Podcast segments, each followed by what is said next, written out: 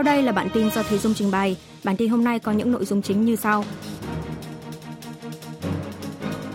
Hàn Quốc ban lệnh cưỡng chế người lao động vận tải hàng hóa, dừng đình công quay lại làm việc. Công đoàn vận tải hàng hóa phản đối quyết liệt lệnh cưỡng chế của chính phủ. Thua Ghana 2-3, mục tiêu lọt vào vòng 16 đội World Cup của Hàn Quốc gặp báo động đỏ.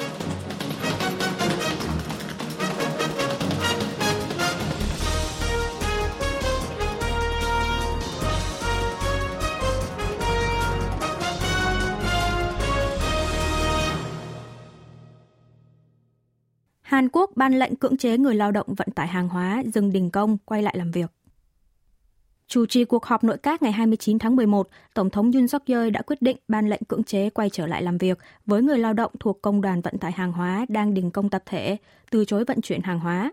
Đây là lần đầu tiên chính phủ Hàn Quốc ban hành lệnh này kể từ sau khi có luật liên quan được lập ra vào năm 2004.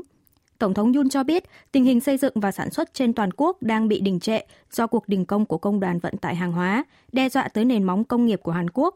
Việc chính phủ ban lệnh cưỡng chế người lao động quay trở lại làm việc là một biện pháp bất khả kháng nhằm ngăn chặn một cuộc khủng hoảng nghiêm trọng hơn. Lệnh này được áp dụng trước tiên với tài xế xe chở xi măng.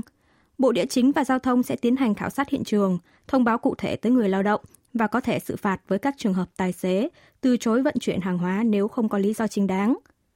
Tổng thống nhấn mạnh chính phủ, người dân, doanh nghiệp và người lao động đều phải đồng lòng trước cuộc khủng hoảng kinh tế. Ông Yun kêu gọi người lao động công đoàn vận tải hàng hóa sớm quay trở lại vị trí làm việc của mình trước khi quá muộn. Tổng thống nhấn mạnh hành động của công đoàn vận tải hàng hóa đang biến cuộc sống người dân và nền kinh tế quốc gia thành con tin chỉ vì lợi ích của bản thân. Chính phủ sẽ tuyệt đối không thỏa hiệp với các hành vi đình công trái phép này, mà sẽ truy cứu một cách nghiêm minh tới cùng, theo đúng nguyên tắc và pháp luật, củng cố vững chắc chủ nghĩa pháp trị trong quan hệ lao động. Mặt khác, Tổng thống cũng lấy làm tiếc về việc các công đoàn khác như đường sắt, tàu điện ngầm cũng đang tuyên bố tiến hành đình công, bởi điều kiện làm việc của người lao động ngành đường sắt, tàu điện ngầm là tương đối tốt. Ông Yun cam kết chính phủ sẽ cải thiện các chế độ liên quan để có thể chăm lo hơn nữa tới những người lao động yếu thế thực sự. Phản ứng của chính giới về lệnh cưỡng chế người lao động vận tải hàng hóa của chính phủ Đảng cầm quyền sức mạnh quốc dân Hàn Quốc ngày 29 tháng 11 đã mở cuộc tọa đàm khẩn cấp với giới doanh nghiệp xây dựng, ra soát tình hình các công trường xây dựng, nơi chịu ảnh hưởng lớn do cuộc đình công của công đoàn vận tải hàng hóa. Đảng này nhấn mạnh chính thái độ khoan dung đối với hành vi đình công bất hợp pháp của một số công đoàn có đường lối đấu tranh cứng rắn trong thời gian qua đã tạo ra những thông lệ đình công trái phép trong giới lao động. Lần này, chính phủ ban hành lệnh cưỡng chế người lao động vận tải hàng hóa quay trở lại làm việc là một lựa chọn bất khả kháng. Một số quan chức giới doanh nghiệp lao động tham gia cuộc họp đã hối thúc chính phủ can thiệp lo ngại các doanh nghiệp sẽ đồng loạt bị phá sản nếu cuộc đình công này kéo dài, nhất là trong bối cảnh khủng hoảng kinh tế hiện nay. Ngược lại, Đảng đối lập Dân chủ đồng hành chỉ trích việc chính phủ ban lệnh cưỡng chế người lao động quay trở lại làm việc, trong khi chưa hề thỏa hiệp kỹ lưỡng là một biện pháp đối phó quá cứng rắn. Vai trò của chính phủ là phải đứng ra điều phối và giải quyết mâu thuẫn lao động, nhưng ngược lại, chính phủ đã càng kích động thêm mâu thuẫn. Trong khi đó, Đảng Công lý thì chỉ trích lệnh cưỡng chế của chính phủ là một thẻ đỏ vô lý, khi công đoàn vận tải hàng hóa đình công cách đây 5 tháng, chính phủ đã cam kết sẽ tiếp tục xúc tiến chế độ đảm bảo giá cước vận tải và mở rộng phạm vi áp dụng, nhưng lại không giữ đúng lời hứa. Theo đó, chính phủ mới là bên phải chịu hình phạt, không phải là người lao động. Công đoàn vận tải hàng hóa phản đối quyết liệt lệnh cưỡng chế của chính phủ. Lúc 10 giờ sáng ngày 29 tháng 11, Công đoàn vận tải hàng hóa Hàn Quốc đã tổ chức buổi họp báo phía trước văn phòng Tổng thống ở quận Yongsan, Seoul lên án việc chính phủ ban lệnh cưỡng chế người lao động quay trở lại làm việc vào cùng ngày. Phía công đoàn cho rằng chính phủ Hàn Quốc đang quy kết cuộc đình công hợp pháp của người lao động là hành vi từ chối vận chuyển hàng hóa tập thể, cưỡng chế người lao động tự do quay trở lại làm việc, xâm hại tới quyền cơ bản của người lao động được quy định trong hiến pháp. Quy định này của chính phủ đã đi ngược lại hiến pháp, vi phạm công ước của Tổ chức Lao động Quốc tế ILO. Công đoàn vận tải hàng hóa tuyên bố sẽ tập kết tại 16 địa điểm trên toàn quốc – trong đó, ban lãnh đạo sẽ tiến hành cạo đầu tập thể để phản đối lệnh cưỡng chế của chính phủ. Công đoàn tuyên bố sẽ không khuất phục sự đàn áp của chính phủ. Trước đó, Bộ Địa chính và Giao thông và phía công đoàn đã tiến hành đàm phán trong vòng gần 2 tiếng vào chiều ngày 28 tháng 11, nhưng không đạt được thỏa thuận. Cuộc đình công của phía công đoàn đang ảnh hưởng lớn tới hoạt động sản xuất trên toàn quốc. Hiện tại, 132 nhà máy bê tông tươi trên toàn quốc đã phải dừng hoạt động. Các nhà máy còn lại cũng sắp sửa hết lượng xi măng dự trữ, dự kiến sẽ phải sớm dừng hoạt động. Lượng vận tải hàng hóa tại cảng biển cũng giảm mạnh, lưu lượng container vận tải ra vào tại 12 cảng biển trên toàn quốc tính tới 5 giờ chiều ngày 28 tháng 11 chỉ đạt bằng 33% so với thông thường. Thua Ghana 2-3, mục tiêu lọt vào vòng 16 đội World Cup của Hàn Quốc gặp báo động đỏ. Đội tuyển Hàn Quốc đã thua Ghana với tỷ số chung cuộc 2-3 trong trận đấu thứ hai bảng H giải vô địch bóng đá thế giới World Cup Qatar 2022 diễn ra tại sân vận động thành phố giáo dục ở thành phố Irayan, Qatar tối ngày 28 tháng 11 giờ Hàn Quốc. Hàng thủ của đội tuyển Hàn Quốc đã để lọt lưới tới tận hai lần trong hiệp 1. Vào phút thứ 24, Mohamed Salisu đã có một pha dứt điểm nhanh trong vòng cấm, mở tỷ số cho Ghana. Sau ít giây kiểm tra VAR, trọng tài vẫn công nhận bàn thắng cho đại diện châu Phi. Chỉ 10 phút sau, vào phút thứ 34 của hiệp 1, các học trò của huấn luyện viên trưởng người Bồ Đào Nha Paulo Pento tiếp tục để thủng lưới sau cú bật cao đánh đầu hiểm hóc của cầu thủ Mohamed Kudus. Vào phút thứ 13 và phút thứ 16 của đầu hiệp 2, tiền đạo Cho Kyu Song đã lập công lớn khi ghi cú đúp đưa tỷ số lên 2-2. Tuy nhiên, cầu thủ Mohamed Kudus cũng chơi xuất sắc không kém khi lập bàn thắng thứ hai đưa Ghana tiếp tục vươn lên dẫn trước 3-2 ở phút thứ 23 của hiệp 2. Vào phút bù giờ cuối cùng, huấn luyện viên Bento còn bị nhận thẻ đỏ ra khỏi sân vì ông đã kháng nghị việc trọng tài thổi còi kết thúc trận đấu mà không cho các học trò của mình cơ hội đá phạt góc. Theo đó, ông Bento sẽ không thể trực tiếp ngồi trên băng ghế huấn luyện viên trưởng, chỉ đạo các cầu thủ trong trận đấu vòng bảng cuối cùng trước Bồ Đào Nha sắp tới. Trận đấu tiếp theo của bảng H diễn ra sau đó giữa đội tuyển Bồ Đào Nha và Uruguay đã kết thúc với tỷ số 2-0 nghiêng về Bồ Đào Nha. Như vậy, đại diện châu Âu đã chắc chắn lọt vào vòng 16 đội với 6 điểm từ hai trận thắng liên tiếp. Với một trận hòa trước Uruguay và một trận thua lần này, Hàn Quốc chỉ giành được một điểm. Để lọt tiếp vào vòng 16 đội, đại diện châu Á nhất định phải giành chiến thắng trong trận đấu cuối cùng của bảng H trước Bồ Đào Nha, rồi theo dõi thêm kết quả thi đấu của các đội tuyển còn lại. Tổng thống Hàn Quốc cho biết Bắc Triều Tiên sẽ hứng chịu sự đối phó chung chưa từng thấy nếu thử hạt nhân. Tổng thống Hàn Quốc Yoon suk yeol trong bài trả lời phỏng vấn với hãng tin Reuters ngày 29 tháng 11 tuyên bố Bắc Triều Tiên sẽ phải hứng chịu sự đối phó chung chưa từng có từ trước tới nay nếu nước này thực hiện vụ thử hạt nhân mới. Tổng thống Yoon đưa ra phát biểu trên trong bối cảnh miền Bắc gần đây liên tục khiêu khích, làm dấy lên lo ngại về khả năng Bình Nhưỡng sẽ tiến hành thử hạt nhân lần thứ bảy.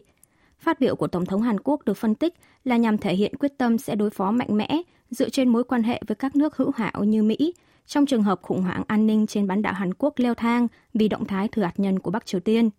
Lãnh đạo Hàn Quốc nhận định chính sách với miền Bắc và sự đối phó của cộng đồng quốc tế trong suốt 30 năm qua thiếu tính nhất quán, do đó các nước cần phải đoàn kết và phối hợp để đối phó với Bình Nhưỡng. Liên quan tới việc Bình Nhưỡng liên tục thị uy sức mạnh vũ trang bằng các vụ phóng thử nghiệm tên lửa đạn đạo xuyên lục địa ICBM, ông Yun cho rằng Trung Quốc có thể phát huy tầm ảnh hưởng, buộc miền Bắc dừng phát triển vũ khí, và Bắc Kinh cần phải làm điều này. Theo Tổng thống yun Bắc Kinh sẽ được lợi nếu nỗ lực hết sức trong việc phi hạt nhân hóa Bình Nhưỡng. Reuters cho biết, Tổng thống yun nhấn mạnh nếu như Trung Quốc không làm đúng trách nhiệm là một nước thành viên thường trực Hội đồng Bảo an, thì Liên quân Hàn Mỹ sẽ bố trí tăng cường các tài sản chiến lược quân sự trong khu vực. Tuy nhiên, ông Yun bày tỏ không kỳ vọng sẽ có sự thay đổi về quy mô quân đội Mỹ đồn trú tại Hàn Quốc, hiện đang ở mức 28.500 binh lính. Mặt khác, liên quan tới mối quan hệ căng thẳng liên tục giữa Trung Quốc và Đài Loan, Tổng thống Yun trong bài phỏng vấn với Reuters lần này đã bày tỏ lập trường phản đối mạnh mẽ với bất kỳ hành động đơn phương nào làm thay đổi tình hình hiện tại của Đài Loan. Quân đội Hàn Quốc sẽ theo dõi tổng thể tình hình an ninh, nhưng mối quan tâm trực tiếp của Hàn Quốc chính là việc miền Bắc lợi dụng tình hình mâu thuẫn giữa Trung Quốc với Đài Loan để thực hiện các hành động quân sự. Đại sứ Hàn Quốc tại Mỹ đánh giá cao sự đoàn kết của Liên minh Hàn Mỹ trước sự khiêu khích của Bắc Triều Tiên. Trong cuộc gặp với phóng viên thường trú tại Mỹ diễn ra hôm 28 tháng 11 theo giờ địa phương, Đại sứ Hàn Quốc tại Mỹ Cho Tae-yong cho biết những phản ứng gay gắt của Bắc Triều Tiên gần đây cho thấy những nỗ lực của hai nước Hàn-Mỹ đang gặt hái thành quả nhất định. Trong năm nay, các quan chức cấp cao miền Bắc như Phó Chủ tịch Ủy ban tuyên truyền Đảng Lao động Kim Yo-jong và Ngoại trưởng Choi Son-hee đã có những bài phát biểu chỉ trích rằng nguyên nhân khiến Bình Nhưỡng có hành động khiêu khích là do Seoul và Washington liên tục có các cuộc tập trận chung ra thông điệp răn đe mở rộng. Tuy nhiên, đại sứ Cho nhận định những lập luận này của miền Bắc không nhận được sự đồng tình của cộng đồng quốc tế. Đại sứ Hàn Quốc cho biết Bắc Triều Tiên đã có những hành động hiếu chiến như phóng tên lửa, bắn pháo và huy động máy bay liên tục chưa từng có từ trước đến nay. Song, Liên quân Hàn Mỹ đã thể hiện ý chí và năng lực bằng những màn đáp trả ngay lập tức, như tiến hành tập trận trên không bằng máy bay chiến đấu hay điều động máy bay ném bom chiến lược. ông Cho Tae-yong nhấn mạnh Seoul và Washington đang phối hợp chặt chẽ, chia sẻ thông tin một cách nhanh chóng và ứng phó ngay lập tức với mọi hành động khiêu khích. Bên cạnh đó, đại sứ Cho cho biết, thông qua cuộc họp của nhóm tư vấn chiến lược Bên cạnh đó, đại sứ Cho cho biết, thông qua cuộc họp của nhóm tư vấn chiến lược răn đe mở rộng EDSCG và Hội nghị tư vấn an ninh Hàn Mỹ SCM, Hàn Quốc và Mỹ cũng đang đẩy nhanh tốc độ thảo luận các biện pháp thực tiễn nhằm ra thông điệp mạnh mẽ cho miền Bắc, đề ra phương án nâng cao năng lực thi hành tiến hành răn đe.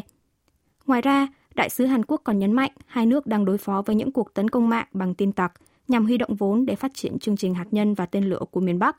Theo ông Cho, Hàn Quốc và Mỹ vẫn kiên định nỗ lực kêu gọi Bắc Triều Tiên quay lại đối thoại về phi hạt nhân hóa.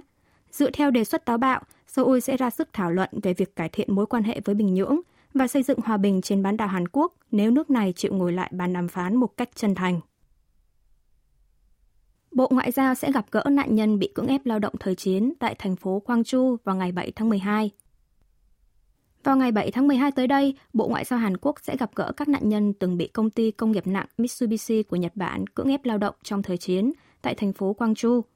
Dự kiến phía Bộ Ngoại giao sẽ cử tân vụ trưởng vụ châu Á-Thái Bình Dương So Min Jong phụ trách đàm phán với người đồng cấp phía Nhật Bản về vấn đề cưỡng ép lao động thời chiến trong cuộc gặp sắp tới. Vào ngày 24 tháng 11 vừa qua, Vụ trưởng Ngoại giao Hàn Nhật đã nhóm họp tại Tokyo để thảo luận giải pháp cho vấn đề cưỡng ép lao động thời chiến.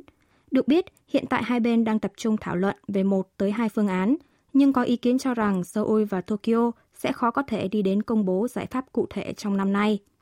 Mặt khác, một số nạn nhân cưỡng ép lao động thời chiến, trong đó có cụ bà Yang Kim-dok cùng một số tổ chức dân sự, ngày 29 tháng 11 đã mở cuộc họp báo trước trụ sở tòa án tối cao, hối thúc tòa án sớm ra phán quyết cuối cùng về việc bán tài sản của công ty Mitsubishi để bồi thường cho các nạn nhân.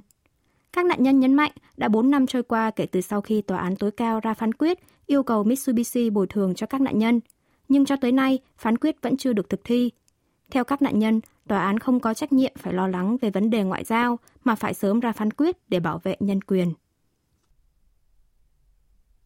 Gia quyến nạn nhân thảm họa dẫm đạp Itaewon thành lập ban thảo luận chung.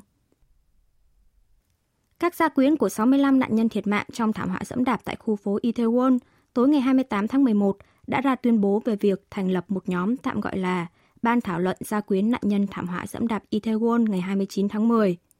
Các gia quyến nhấn mạnh ban thảo luận được thành lập để truyền đạt chính xác ý kiến của các gia quyến tới chính phủ, làm sáng tỏ nguyên nhân dẫn đến sự ra đi oan ức của các nạn nhân và truy cứu một cách thích đáng đối với người chịu trách nhiệm. Các gia quyến đã chỉ trích ngay từ khoảng thời gian đầu khi vụ việc vừa xảy ra chính phủ đã đưa ra những lời giải thích dối trá, trốn tránh trách nhiệm, không đưa ra lời xin lỗi chính thức, làm hằn sâu thêm vết thương cho cả những người đã khuất và người thân của họ. Chính phủ cũng bị chê trách khi không hề hỏi ý gia quyến mà đã tự dựng lên các bàn thờ chung tưởng niệm không bài vị và tự ý quyết định thời gian tưởng niệm, cũng như việc giả vờ thể hiện lòng hảo tâm khi hỗ trợ chi phí và thủ tục tăng lễ để an ủi những gia đình nạn nhân. Bản tuyên bố trên còn lên án chính phủ thiếu triệt để khi chỉ tiến hành điều tra làm rõ nguyên nhân thảm họa đối với một bộ phận người chịu trách nhiệm, mà không hề giải thích gì cho bên gia quyến. Các gia đình kêu gọi chính phủ tập trung vào việc làm sáng tỏ nguyên nhân dẫn đến thảm họa, thay vì xem xét bồi thường.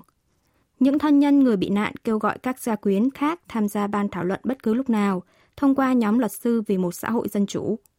Được biết, Hiệp hội Luật sư Hàn Quốc đã lập ra một bộ phận chuyên trách để hỗ trợ pháp lý cho các gia quyến tiến hành kiện tụng và quyết định hỗ trợ toàn bộ chi phí thuê luật sư cho họ. Hàn Quốc xem xét nhập thuốc điều trị COVID-19 do doanh nghiệp Hàn Nhật đồng phát triển.